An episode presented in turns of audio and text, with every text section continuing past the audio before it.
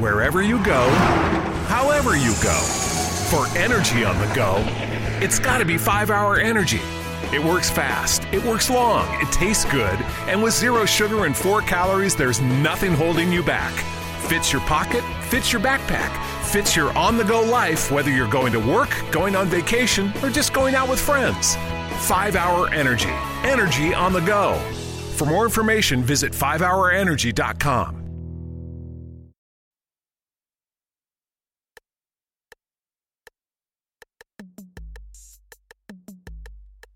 Benvenuti a Start, la trasmissione di quello di arte, blog, radio, podcast dedicata alla storia dell'arte in anteprima nella diretta Spreaker da lunedì al giovedì tra le 9 e le 10 è scaricabile dal sito www.quellodiarte.com dove troverete anche qualche utile immagine di riferimento mentre ascoltate questo podcast o questa diretta eh, fate vedere che ci siete con un semplice like, un commento oppure condividete quello di arte sul social network che preferite. Vi ricordo che sulla piattaforma Spreaker potete comunicare in diretta anche con me durante eh, la trasmissione stessa. Beh, eh, nulla si anzi partecipate numerosi, chi non partecipa peste lo colga, no scherzo, vi auguro tutto il bene. Io sono Michelangelo Mammoliti e oggi vi parliamo dell'antico di Leon Battista Alberti.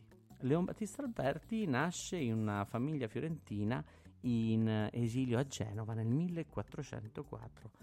Dopo Genova si sposta a Venezia, poi a Padova infine a Bologna dove si laurea in diritto. Giunse a Roma nel 1432 e divenne quello che era un abbreviatore apostolico, un redattore di lettere per il Vaticano.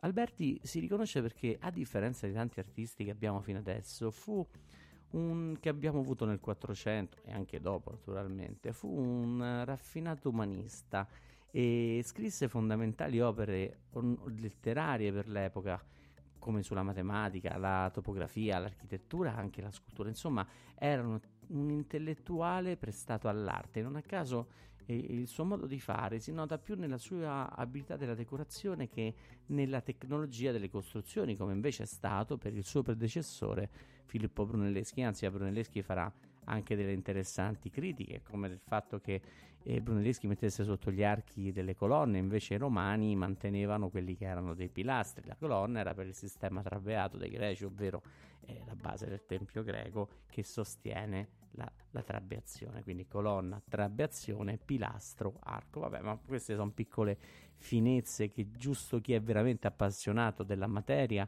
poteva trovare e andare a cavillare e Leon Battista Alberti c'è da dire che forse proprio per i suoi studi di avvocatura, comunque gli studi di legge portar- lo portarono molto vicino a contatto con quella che era il diritto romano e la cultura comunque romana.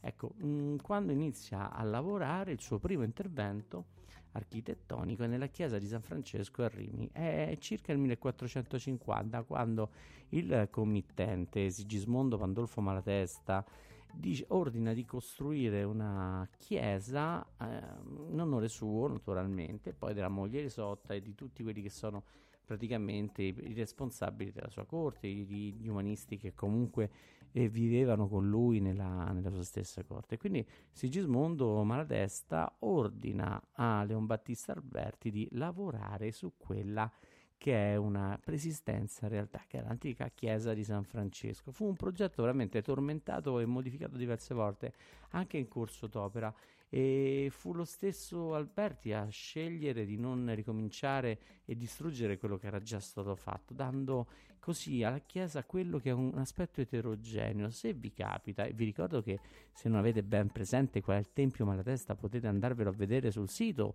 www.quellodiarte.com ci sono tutte le immagini di cui vi parlo, più o meno la maggior parte, ecco, dategli un'occhiata e noterete delle cose un po' particolari. Diciamo che questo tempio è interrotto, il motivo dell'interruzione non è per dare l'aspetto di un rudere, ma perché nel 1462 Sigismondo Malatesta andò in rovina di finanze e poi addirittura morì sei anni dopo, nel 1468 e, e la, la, l'opera venne interrotta naturalmente, Alberti non aveva più finanze e quindi a quel punto non è che andava là a dire vabbè finisco tanto per farla finire per... no insomma aveva scelto comunque di eh, purtroppo i lavori si interruppero. L'aspetto è curioso, guardandolo in fronte, in facciata, la, il tempio malatestiano rimane vuoto. Sembra veramente un router, ma già qui intuiamo che c'era sicuramente un basamento che ricordava quelli che erano i grandi archi trionfali romani, c'è il fornice che poi contiene quella che è la porta d'accesso al tempio e poi abbiamo due archi comunque ciechi, due fornici ciechi che eh, ovviamente là ci sarebbero dovute essere le tombe monumentali dei com- famiglia dei committenti di Sigismondo e, e di Isotta degli Atti.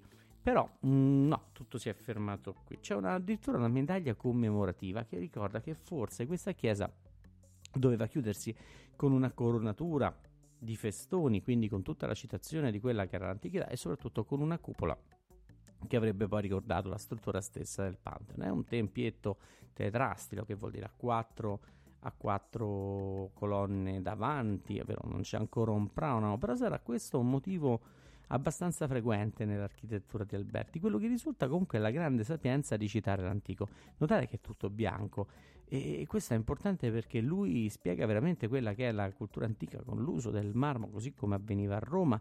Brunelleschi alternava alla lintona con la pietra sereno, al mattone il marmo bianco. Qui invece lui va a fare grande, un grande lavoro di decorazione e di attenzione a quelli che sono i dettagli. Ma un altro dettaglio curioso è nella parte laterale, in una delle due eh, lunghezze, dove noterete, sì, vi capirà di guardare, che c'è uno scollamento tra gli archi che fanno praticamente da profilo laterale della chiesa e le finestre reali della chiesa stessa. Infatti scopriamo, guardando lateralmente, che Leon Battista Almerti non ci pensa nemmeno a spostare niente della preesistenza. È naturale, lui non è un architetto, è un grande decoratore. Le strutture, le preesistenze gli servono per appoggiarci sopra vesti- un nuovo vestito. È veramente il sarto che va a cucire l'abbigliamento dell'antico sulle preesistenze che eh, ovviamente gli vengono affidate. Quindi eh, è normale che vedendola in laterale, la foto c'è, guardatevela sul blog, e noterete che tra gli archi romani che possono simulare l'infilata agli archi di un colosseo addirittura di un acquedotto, ecco che eh, ci sono quelle che sono le finestre gotiche con le bifore e con le, finestre polilobate che eh, descrivono proprio quella che è la ricordano qual è l'origine della chiesa precedente al tempio malatestiano. È una continua citazione dell'antico che riesce a vestire senza offendere e distruggere quella che è la persistenza. Internamente gli arconi ovviamente rilevano quello che è una arcatura al sesto acuto, che era tipica di una costruzione medievale, però con una decorazione fatta ancora con quelli che erano gli stilemi, i modi di fare dell'arte romana. Leon Battista Almerti quindi dà una grande prova di conoscere l'antico attraverso quelli che sono i suoi elementi del, del linguaggio principale e quindi tutto, anche se ha una struttura gotica, addirittura le capriate di una cultura un po' più antica, anche paleocristiana, beh, noteremo che eh, Leon Battista Alberti, Alberti aggiorna alla sua contemporaneità il gusto di opere ormai squisitamente medievali. Stessa cosa succede per, per, Palazzo Rucellai, lui viene in coda al progetto che stava portando avanti Bernardo Rosellino e Giovanni Rucellai, importante eh, personaggio fiorentino vicino alla famiglia dei Medici, gli ordina questo che poi diventerà uno dei prototipi del palazzo rinascimentale. E qui lui si ispira anche a quello che diceva Vitruvio sul discorso della simmetria, ma soprattutto inizia a sviluppare sui tre piani del palazzo quella che è una divisione per registri e per livelli architettonici, per ordini architettonici, così come precettava l'architettura romana. Il basamento è forte, è forte e si appoggia anche su un sedile che gira diciamo nella parte bassa del palazzo perché quello che vediamo è solo la facciata frontale, non esistono altre facciate. E il sedile, sul sedile c'è il grande basamento dove ci sono le finestre del pian terreno, che sono alte naturalmente, le due porte di accesso al palazzo. Ha due porte perché quelle già esistevano nel palazzo precedente. Se saliamo di, di piano, ecco che arriviamo a, scusate, dimenticavo, nel basamento che è forte ci sono delle lesene che identificano quelle che sono le colonne schiacciate che mh, mm, creano queste specchiature, ritmano quasi tutto il palazzo. Queste lesene sono di ordine toscanico. Mano a mano che saliamo, queste lesene prendono ordine ionico e infine corinzio, esattamente come il Colosseo. E quindi è come se lui avesse voluto mettere in atto quella che è la costruzione di un Colosseo non più rotondo, bensì eh, dritto in qualche modo. E quindi riesce a dare a questo palazzo l'aspetto di qualcosa di antico e dare l'immagine dell'antico voleva dire dare autorevolezza con la storia alla famiglia che vi abitava. Sopra quindi questi registri c'è il piano di coronatura esattamente come avviene nell'architettura romana e il forse è veramente l'esempio che è più noto a tutti dove la coronatura bloccava qualsiasi elevazione e spiccamento verso l'alto del palazzo. Vi dicevo che Bernardo Rossellino, ave- Rossellino aveva lasciato questo palazzo con due porte d'accesso e mh, mm, Alberti si trova col problema della simmetria, che è un grosso problema per lui perché avendo letto Vitruvio e conoscendo quello che un antico scrittore latino eh, precettava nel 30 d.C. per l'architettura romana, comunque diventava una regola per lui che era attento all'estetica dei palazzi, alla bellezza di quelle che erano le decorazioni. Non può fare un palazzo simmetrico come diceva Vitruvio, ovvero con la porta al centro e le finestre disposte come gli occhi in un viso in simmetria. E quindi deve inventare un nuovo sistema metrico. Questo sistema metrico si chiama travata ritmica. E la travata ritmica consiste nella divisione negli spazi verticali del palazzo, per esempio, di due specchiature con le finestre ammezzate al primo piano, poi c'è la porta, quindi altre due specchiature ammezzate, poi una nuova porta. Quindi questo schema ripetitivo di due specchiature e una porta, due specchiature e una porta prende il nome di travata ritmica e dà un ritmo alla facciata che poi può ricondurre quasi a una doppia simmetria sullo stesso edificio. Beh, mm, è tra le opere più curiose questa qua di Palazzo Rucellai, ma sicuramente poi Leon Battista Alberti, Alberti fa parlare di sé quando a Firenze inizia a lavorare sulla chiesa di Santa Maria Novella. Come molte chiese fiorentine, come è stato San Lorenzo dei Medici oppure st- lo stesso Duomo di Firenze, mm, la chiesa di Santa Maria Novella era una chiesa che ancora aveva una facciata non lavorata. C'era una piccola decorazione medievale che correva sulla base e che prosegue poi addirittura su quello che è il recinto del cimitero accanto alla chiesa di Santa Maria Novella, ma la cosa curiosa è che lui anche qui non vuole buttare quel poco che era sta già, già, stato fatto e quindi si cimenta nel riuscire a raccordare questo gusto gotico che si vede nella parte bassa con queste nicchiette a sesto acuto e ovviamente viene aggiornato al gusto rinascimentale. Qui c'è qualcosa di innovativo, c'è un guardare con un occhio da una parte a quello che è per esempio il battistero di San Giovanni che ha la stessa policromia della, eh, della chiesa di Santa Maria Novella, ma poi inizia a giocare su quello che sono i rapporti di misura, le proporzioni, quegli elementi che davano unitarietà anche all'architettura antica. E quindi gioca sui quadrati, potete mettervi con un pennarello sulla foto e cercare dei quadrati esatti, ne trovate diversi incastonati magari nelle colonne alla base di questo tempio, oppure un quadrato che riesce a iscrivere tutta la facciata della chiesa, addirittura il quadrato che noi vediamo su quello che è eh, la somma di più parti della stessa opera, poi si arriva addirittura a considerare quella che è una forma arcinota e stranota nel mondo antico che è la sezione aurea, ovvero un rettangolo proporzionale dove la base è in rapporto con l'altezza e così come la somma due, dei due lati è in rapporto alla, alla, base maggiore, che vuol dire che tra base e altezza c'è un rapporto di 1,618 che è φ, ovvero è quel numero proporzionale che fa sembrare un rettangolo equilibrato. Un giorno ne parleremo con, una, un, con un po' più di attenzione a questa sezione aurea perché è un elemento che eh, vive nella storia dell'arte costantemente perché è un rettangolo armonico. Il nostro occhio lo percepisce né troppo largo né troppo alto. E se per darvi un'idea, è quel rettangolo che voi vedete nella parte alta, eh, limitato praticamente dal, dal timpano della, della chiesa e dal, nella parte alta e dalla trabeazione della parte bassa, è quella dove c'è quell'altro elemento importante della cultura antica che è questo oculo.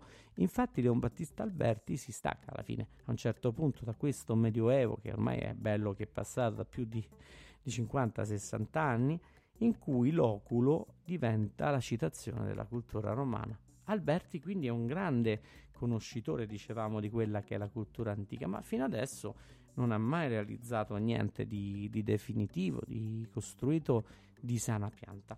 Qui bisognerà aspettare quasi eh, qualche anno dopo la, la costruzione di, di, Santa Maria Novella. Infatti, appena finito questo, si trova a Mantova alla corte del marchese Ludovico II Gonzaga e tra il 1460 e il 1470 Leon Battista Alberti si trova si cimenta nella costruzione di due chiese importanti che rientrano nel piano di rinnovamento della città di Mantova stessa, proprio appunto dal marchese eh, Ludovico II Gonzaga.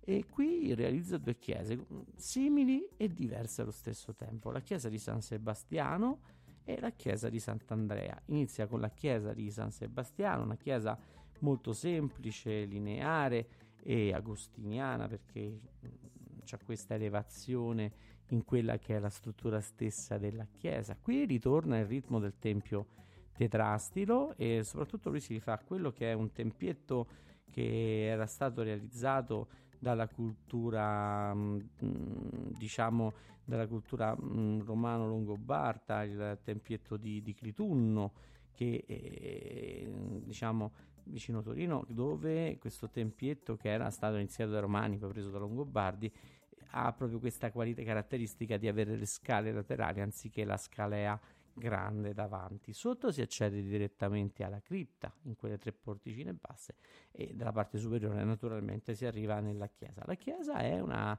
chiesa di pianta a croce greca dominata da una grandissima volta a crociera e da delle ristrette braccia laterali. È una, è una crociera molto larga, è una pianta a croce mm, diciamo molto particolare, ma è tra le prime che iniziamo a vedere sul territorio italiano. Alberti ovviamente si si ispira a quella che è la costruzione degli antichi edifici anche romani e, e paleocristiani di pianta centrale che ovviamente lui vedeva le forme più pure. L'interno è austero, completamente libero da qualsiasi decorazione, ciò che limita quella che è l'architettura è proprio l'attenzione a questi archi che si sostengono su questi pennacchi, su questi peducchi e che sono molto grandi, ma la decorazione è molto limitata e qui notiamo la grande differenza con Brunelleschi. Brunelleschi aveva il senso della prospettiva, dello spazio, dei volumi, delle dimensioni che erano segnalati appunto dalle policromie delle sue architetture. Qui non c'è policromia, c'è un colore unico che domina, è sempre il bianco, è sempre il marmo, è sempre il, il colore dei romani dell'impero, ma il bello anche quello che, che vince è l'austerità. Stessa cosa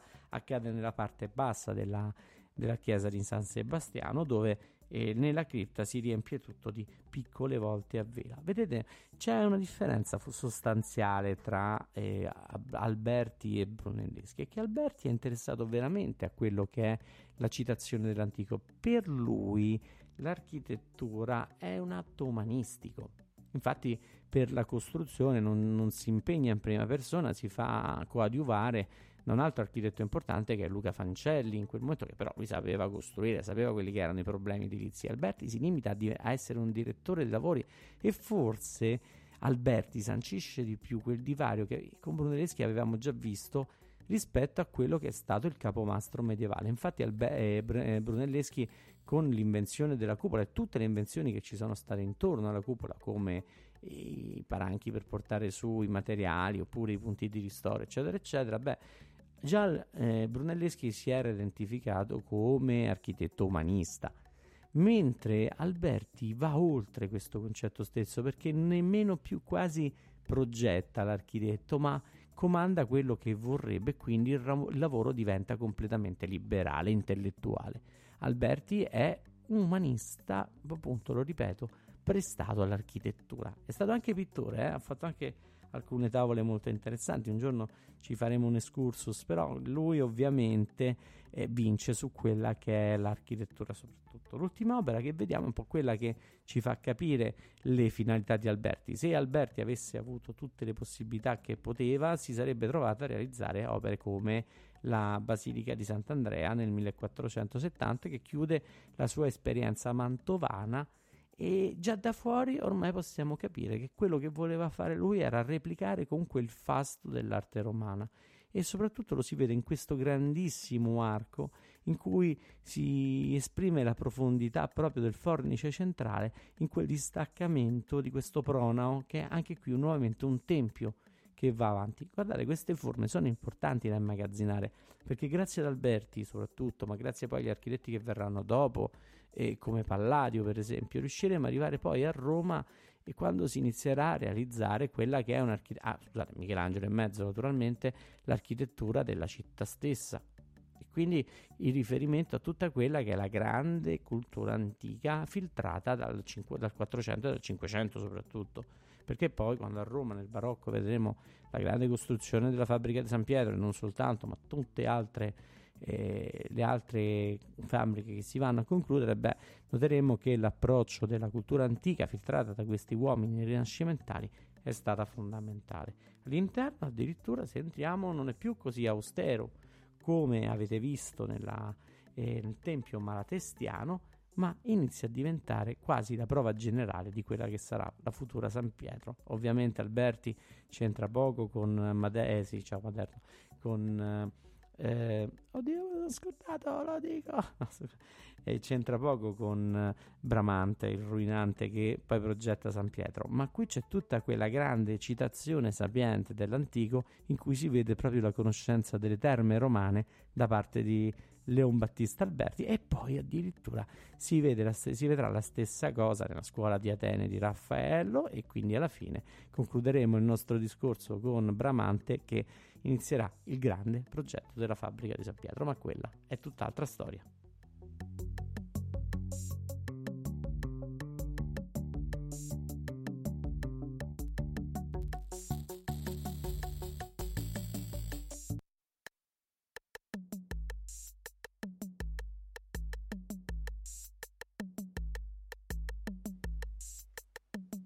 Avete ascoltato Start. Vi ricordo che questa puntata la potete trovare in podcast su Spreaker, iTunes, Spotify, SoundCloud e sul canale YouTube di Quello di Arte. Inoltre sul sito www.quellodiarte.com troverete anche le immagini di riferimento se avete ascoltato questo podcast e spero che vi sia piaciuto. Se avete qualche curiosità, se desiderate approfondire un argomento, mettete un like o lasciate un commento qua sotto oppure cercate Quello di Arte su YouTube, Twitter, Facebook, Instagram e condividetelo con gli amici. Stiamo siamo in crescita. Quindi eh, vi saluto con un gran piacere anche questa mattina. Alla prossima volta ricordate che quello di arte, con quello di arte, l'arte non è stata mai così tanto chiacchierata. Buona giornata a tutti.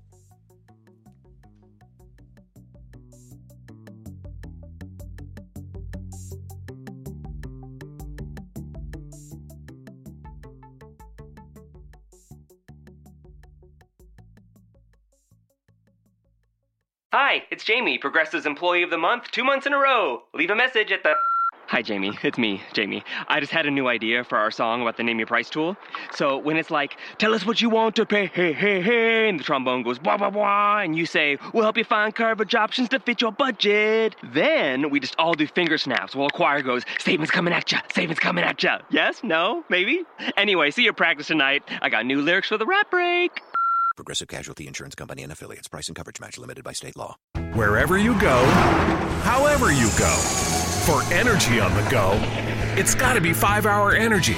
It works fast, it works long, it tastes good, and with zero sugar and 4 calories, there's nothing holding you back. Fits your pocket, fits your backpack, fits your on the go life, whether you're going to work, going on vacation, or just going out with friends. 5 Hour Energy. Energy on the go. For more information, visit 5hourenergy.com.